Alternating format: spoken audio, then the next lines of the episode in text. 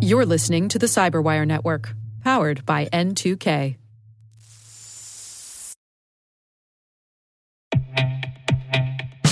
And now, a word from our sponsor, SpyCloud, the leader in operationalizing cybercrime analytics. Traditional threat intelligence is a thing of the past. Cyber criminals are stealing vast amounts of credentials, session cookies, and financial data every day, and it's hard to keep up.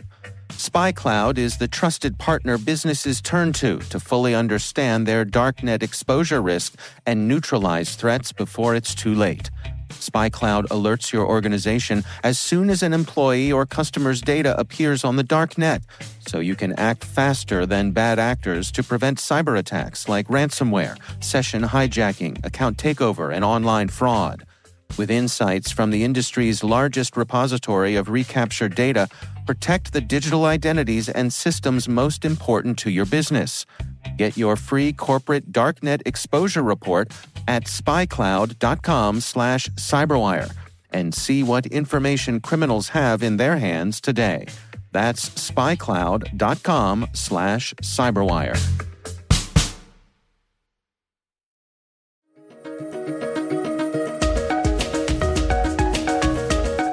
Hello, everyone, and welcome to the CyberWire's Research Saturday. I'm Dave Bittner, and this is our weekly conversation with researchers and analysts tracking down threats and vulnerabilities, solving some of the hard problems of protecting ourselves in a rapidly evolving cyberspace. Thanks for joining us. Part of the reason we're seeing really kind of aggressive attacks and very sophisticated attacks is a variety of things. One is the attackers themselves are just getting more sophisticated. They're using state uh, actor like techniques to to get into an environment, kind of be stealthy, do some recon, find out where the important uh, assets are, then go after specifically those assets. We're joined by two guests this week. Dan Schiappa is Executive VP and Chief Product Officer at Sophos. Chet Wisniewski is Principal Research Scientist at Sophos. We're discussing a series of articles they've published covering ransomware.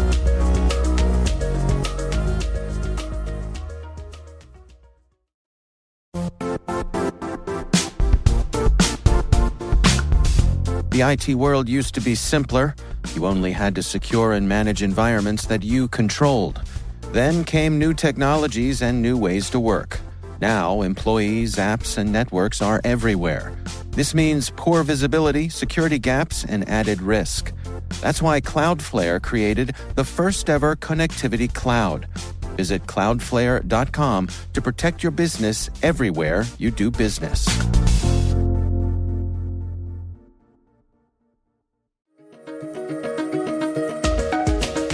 Kind of run of the mill ransomware is really out for for breadth of destruction, where the more modern attackers are really just going after the most valuable data.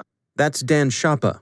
And one of the things that's helping them, uh, frankly, is the fact that with with the COVID pandemic, you know, people jettisoned to work from home, and IT organizations has frantically, you know, tried to build environments where they can still get work done. And it wasn't planned. It wasn't, you know, something that they they had time to do properly. And there's there's chinks in the armor. There's gaps in the IT ecosystem. And and you know, bad guys find ways to take advantage of chaos. And so, in addition to their kind of newfound skills and state sponsor like capabilities, they're taking advantage of a different IT ecosystem than we probably had, you know, six, seven months ago. Yeah, and, and one of the things uh, you point out, Chester, here in uh, one of your articles is that we're coming up on an anniversary, what you describe as probably the birth of modern ransomware, which happened back in September of 2013. Oh, it's exactly it. And, and it's rare to see a run this long, right? We're coming up on seven years where this has sort of been the dominant news story in cybersecurity. That's Chet Wisniewski. And I don't know that we've seen, you know, one thing kind of dominate everything for so long. And I, I guess it kind of dovetails with the original question and Dan's answer as well, which is, you know, they've kind of refined this process and eliminated any simple way of us getting rid of it, right? Uh, when everything was about web exploitation, if we could just find a way of getting rid of Flash and Java, right, we could plug this hole. And we did, right? Like, it took a long time and we had to work together really hard, but we got rid of Flash and Java. And, you know, this case, uh, you know, they're they're not just using uh, nation state level tactics to get in, which is very hard to defend against. There's no silver bullet in this case.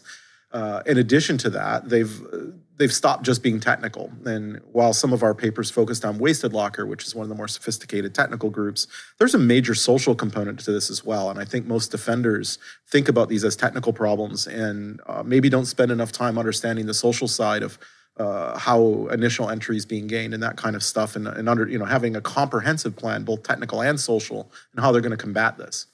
Now, is it correct in my uh, perception that the ransomware folks have really upped their game when it comes to who they're targeting, uh, the amount of uh, of money they, they try to make, or I suppose Bitcoin that they're trying to make off of uh, off of individual organizations that they go after? Yeah, I think it's pretty clear that there's been a bit of a, a stratification that's gone on in the last uh, 24 to 36 months, right? It's no longer a thousand random ransomware crews, right? The the ones we're hearing about day in day out, the mazes and Ryuks and wasted lockers and netwalkers, these brand names that we now hear about so regularly with these multi-million dollar ransoms is a very small number of people that have an incredible amount of success against very high value targets there's still a ton of other stuff. I mean, if you go on the bleeping computer forums, you'll see all kinds of people's desktops being hit with the stop ransomware, which most people have never heard of.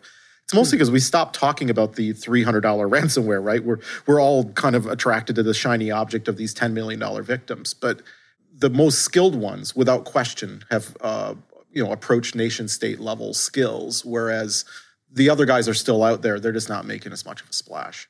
Hmm. Yeah, and, and, I think uh, as well as what's interesting is even with the the more advanced techniques, the state sponsor like techniques, they're still pretty proficient in how many attacks they could leverage. Um, so so it's not like they do one every six months. It's it's still a, at a pretty decent pace, and the the return is is much higher. Um, but yeah, as, as Chet says, there's still the kind of the what the everyday kind of run of the mill ransomware out there that's being propagated by ransomware service and and other aspects. But uh, we're we're certainly seeing bigger targets, um, you know, being fallen prey to this advanced techniques. Now, you all uh, did some specific research into Wasted Locker, uh, looking at uh, some of the things that it is up to. Can we go through that together? Uh, first of all, can you give us a little bit of the, the background, the history of what you know about where Wasted Locker came from? Well, Wasted Locker is a reasonably new group. I think we mostly started hearing about them uh, mid-pandemic, if you will, you know, April May kind of timeframe. So it's not one that we necessarily have been following back. Although th- there's a relationship that appears in the code, so there's some speculation that this may be sort of version 2.0 or version 3.0 of Dridex and some other scams we have been tracking in previous years. But the name Wasted Locker is is quite recent. It's only been a few months. And um, what stood out to us is the incredibly advanced evasion techniques that this group has specifically adopted. We've seen an evolution since around the end of 2019 where different groups have been experimenting with new ways of bypassing anti ransomware technologies because I think anti ransomware tools have gotten pretty good at blocking, you know, basic ransomware. So, you know, we saw some groups playing with safe mode, you know, rebooting into safe mode to bypass some security tools. We've, you know, seen uh, abuse of legitimately signed Windows drivers by another group to try to to sneak past some protections in Windows. And uh, Wasted Locker seems to be kind of going down that technical path of finding new, innovative ways of turning systems against themselves uh, or using the uh, built-in Windows functions uh, to get around anti-ransomware technologies. Whereas some of the other groups like Maze have gone the social direction and are going into the we're going to publish your data and extort you into paying. So there seems to be you know different groups kind of testing the waters with different approaches to to increase their success rate. Well, let's go through some of the specifics here that you've discovered with Wasted Locker. I mean, what are, what are, what are some of the techniques that it uses? Well, the most sophisticated one that we uh, surfaced in our research was related to abusing the way Windows handles caching of files. a lot of anti ransomware technology, uh, one of the ways you check whether something might be ransomware is you monitor files being opened on the file system. And if the file gets opened and then it gets closed and the entropy increased dramatically, then it was probably encrypted because that's exactly what encryption is designed to do make something entirely random. And of course, legitimate files before they're encrypted have structure, they don't have randomness. So if you're using that sort of a test, uh, you would block most ransomware. And so what these guys are doing is tricking Windows into caching the files into memory and then they're encrypting those files while they're in memory and getting Windows to write them back to the disk encrypted. And of course, nobody's monitoring Windows for that encryption activity. They're monitoring other processes. So it's a it's a way of getting around that type of anti-ransomware monitoring. And it's incredibly clever and shows this this level of deep understanding of Windows internals that very few people in the world have. Hmm. And, and what sort of insights does that give you? I mean, is that a, a point to the sophistication of the folks who are creating these things? Absolutely. I mean, to my in my eyes, I've not seen that level of uh, understanding of Windows and sort of abusing those kind of internal uses outside of nation states. Um, we've certainly seen that type of activity in previous attacks, you know, like Stuxnet and Duqu and all kinds of different ones in the past that have been attributed to uh, the United States or Israel or Russia or China. And then those techniques go on to be used by malware authors, uh, you know, regular typical criminal malware authors after they can, you know, kind of steal them or or take that idea from somebody who invested millions in uh, in developing it. This is kind of the first time we've seen this type of innovation occur in the criminal atmosphere all on its own, right? It wasn't cribbed from another government operation like these guys came up with it, and that's that's certainly um, atypical. Yeah, the, the the knowledge of the Windows inner workings is really something beyond um, just about any kind of run of the mill, even advanced developer. This is real kernel level stuff, the types of things that uh, legendary people like Mark Russinovich would, would be educating Microsoft employees on their own product. And um, of course, he is now one. But you know, it's really that level of understanding that allows them to have these successful attacks. Now, one of the things you point out in your research is the, the possible connection to BitPaymer. That some there were some things in the code that, that led you in that direction. Can you share some of your findings there? Yeah, I mean the, these these things are always guesses, right? I mean the, the malware code is not digitally signed by its authors, you know, so it's not always that easy to attribute and it's one of the reasons we don't try to say attribute, uh, you know, which nation state may be behind it, et cetera. There's there's a million different ways you can have false flags, but there's certain characteristics to how the ransomware code itself works, its internals, sort of the methodology with how files are opened and closed, and the methods of invoking the encryption and that kind of thing that bear a remarkable similarity to BitPaymer, and it seems beyond coincidence. So it's it's either a, a uh, an, you know one of the BitPaymer authors perhaps was involved in going off into a side project, or maybe it's a, as I said earlier, like kind of a version 2.0. That code level analysis is always a guess, but it looks a little too close to be a coincidence. Hmm. Now, does the sophistication that you see in Wasted Locker does that uh, run in parallel? Does that track along with these folks targeting larger organizations? In, in other words, is, is that sophistication being spent, if you will, on the potential of bigger paybacks? Yeah, the victims seem to be the very high dollar, you know, uh, uh, victims that we've been hearing about in the press. Uh, you know, it's alleged that they were the ones behind the attack on Garmin, which uh, allegedly had a ten million dollar ransom. So, you know, these guys are going in super stealth mode, which is what's required to penetrate uh, an enterprise with a sophisticated security team, right? And you know some of the other uh, you know ransomware as a service uh, Dan mentioned earlier, for example, like Dharma, you know they may get ten and fifteen thousand dollar ransoms, which is you know it's a bad day for anybody to get ransomed for any amount of money, especially ten or fifteen thousand dollars. But those crews don't have the stealth technology to be able to breach these big companies where the really high dollar ransoms are, and that's what we assume that's going on here with Wasted Locker is going into that super stealth mode so that they can go after sort of the uh, the creme de la creme of victims that can pay those kind of ransoms.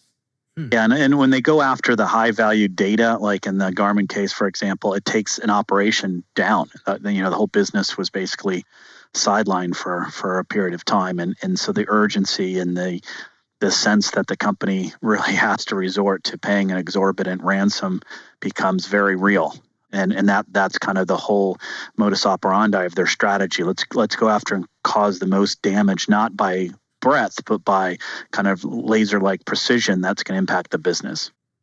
Well, in the time that we have left together, I, want to uh, to uh, switch to one of the practical uh, articles that you published here, and this is titled "The Five Signs You're About to Be Attacked." Uh, it's uh, categorized as news you can use. Uh, can we go through this together? I mean, what are the, some of the things that can be indicators that you may have a ransomware problem?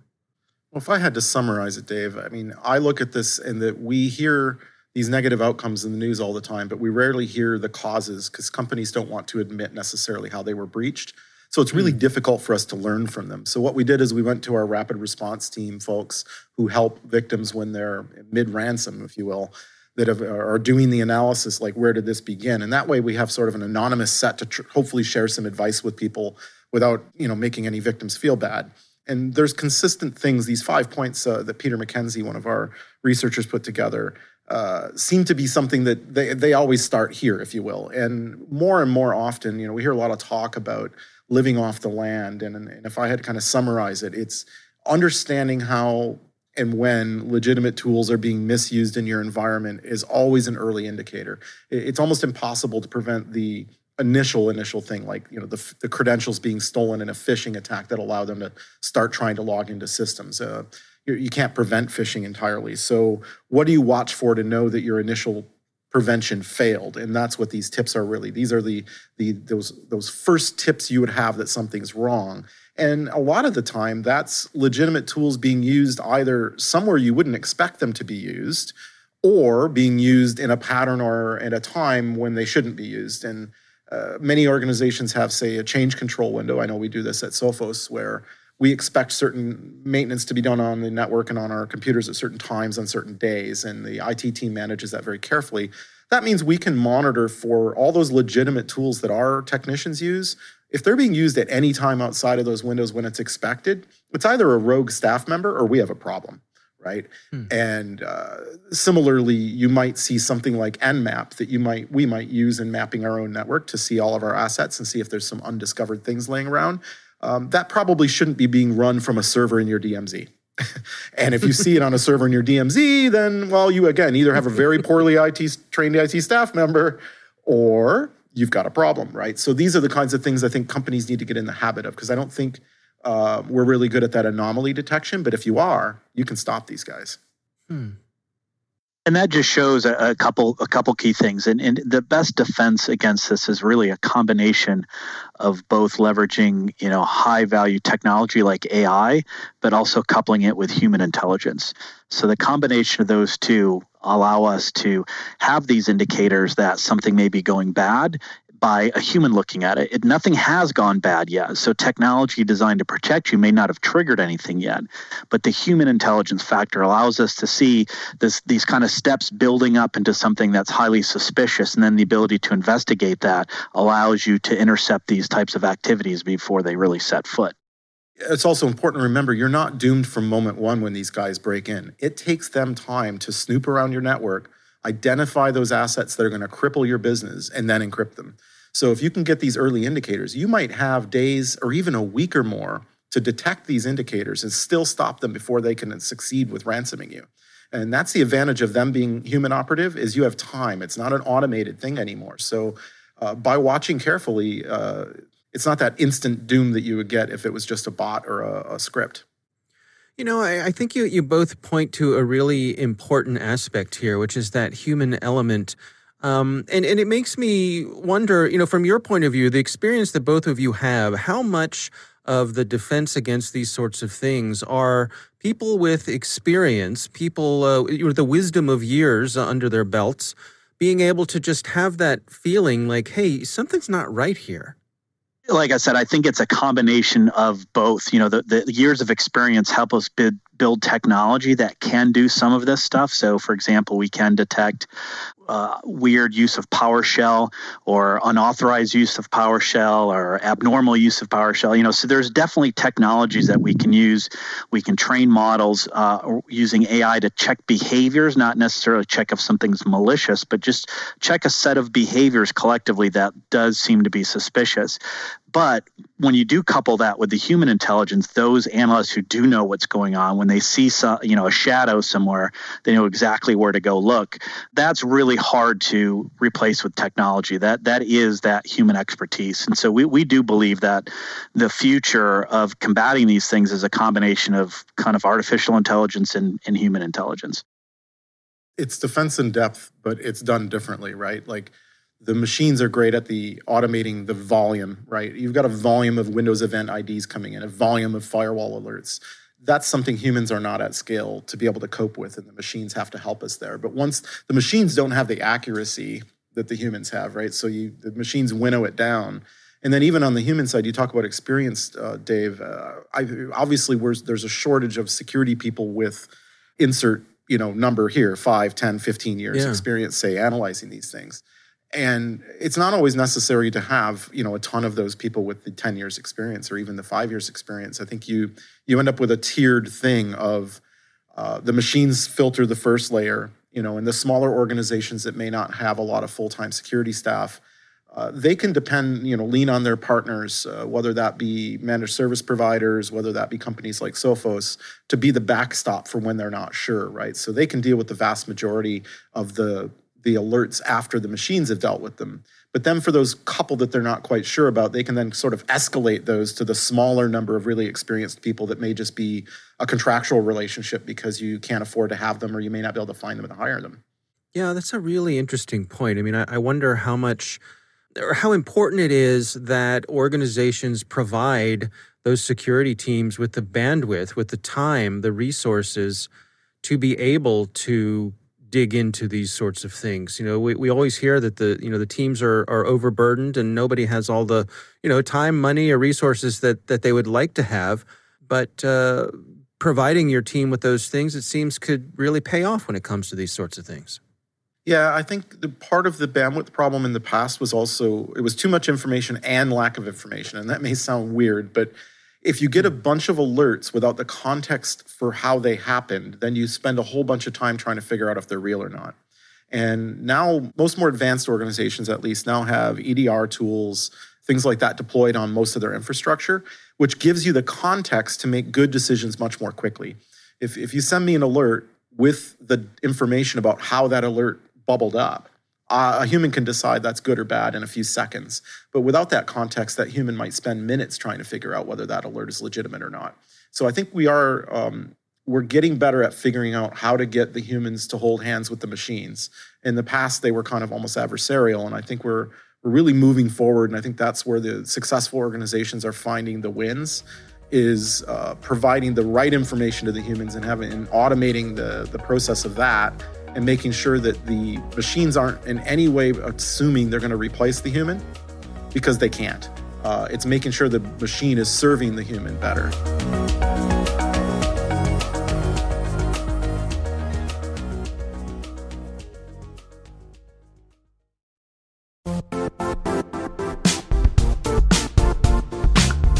Don't struggle to align your organization's cybersecurity with business risk. Get the only solution that goes beyond reacting to threats with vulnerability and risk monitoring. You need the next evolution of MDR, and only Critical Start delivers it. Critical Start doesn't just monitor and respond to threats. They put you in control by detecting suspicious activities, quickly responding to contain threats, and identifying your most critical assets and protecting them against vulnerabilities and exposures. With continuous visibility, expert guidance, and measurable risk reduction, Critical Start has redefined what it means to manage cyber risk. Demonstrate provable security maturity to your leadership while positioning your program to achieve the greatest risk reduction per dollar spent. Stop fearing risk and start managing it with Critical Start. Visit criticalstart.com and request a demo today. That's criticalstart.com.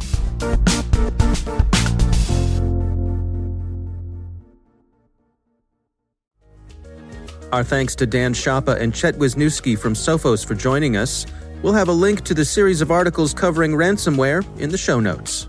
The CyberWire Research Saturday is proudly produced in Maryland out of the startup studios of Data Tribe, where they're co building the next generation of cybersecurity teams and technologies. Our amazing CyberWire team is Elliot Peltzman, Puru Prakash, Stefan Vaziri, Kelsey Bond, Tim Nodar, Joe Carrigan, Carole Theriault, Ben Yelin, Nick Veliky, Gina Johnson, Bennett Moe, Chris Russell, John Petrick, Jennifer Eiben, Rick Howard, Peter Kilpe, and I'm Dave Bittner. Thanks for listening.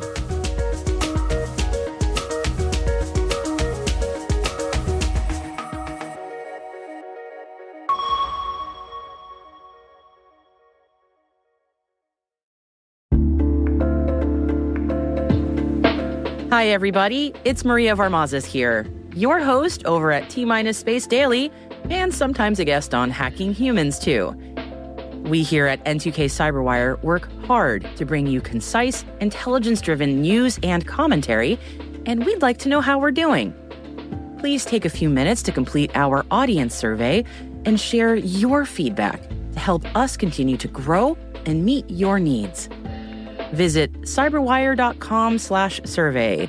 That's cyberwire.com slash survey to get started. Thanks so much for your input as we reach for the stars. It means the universe to us.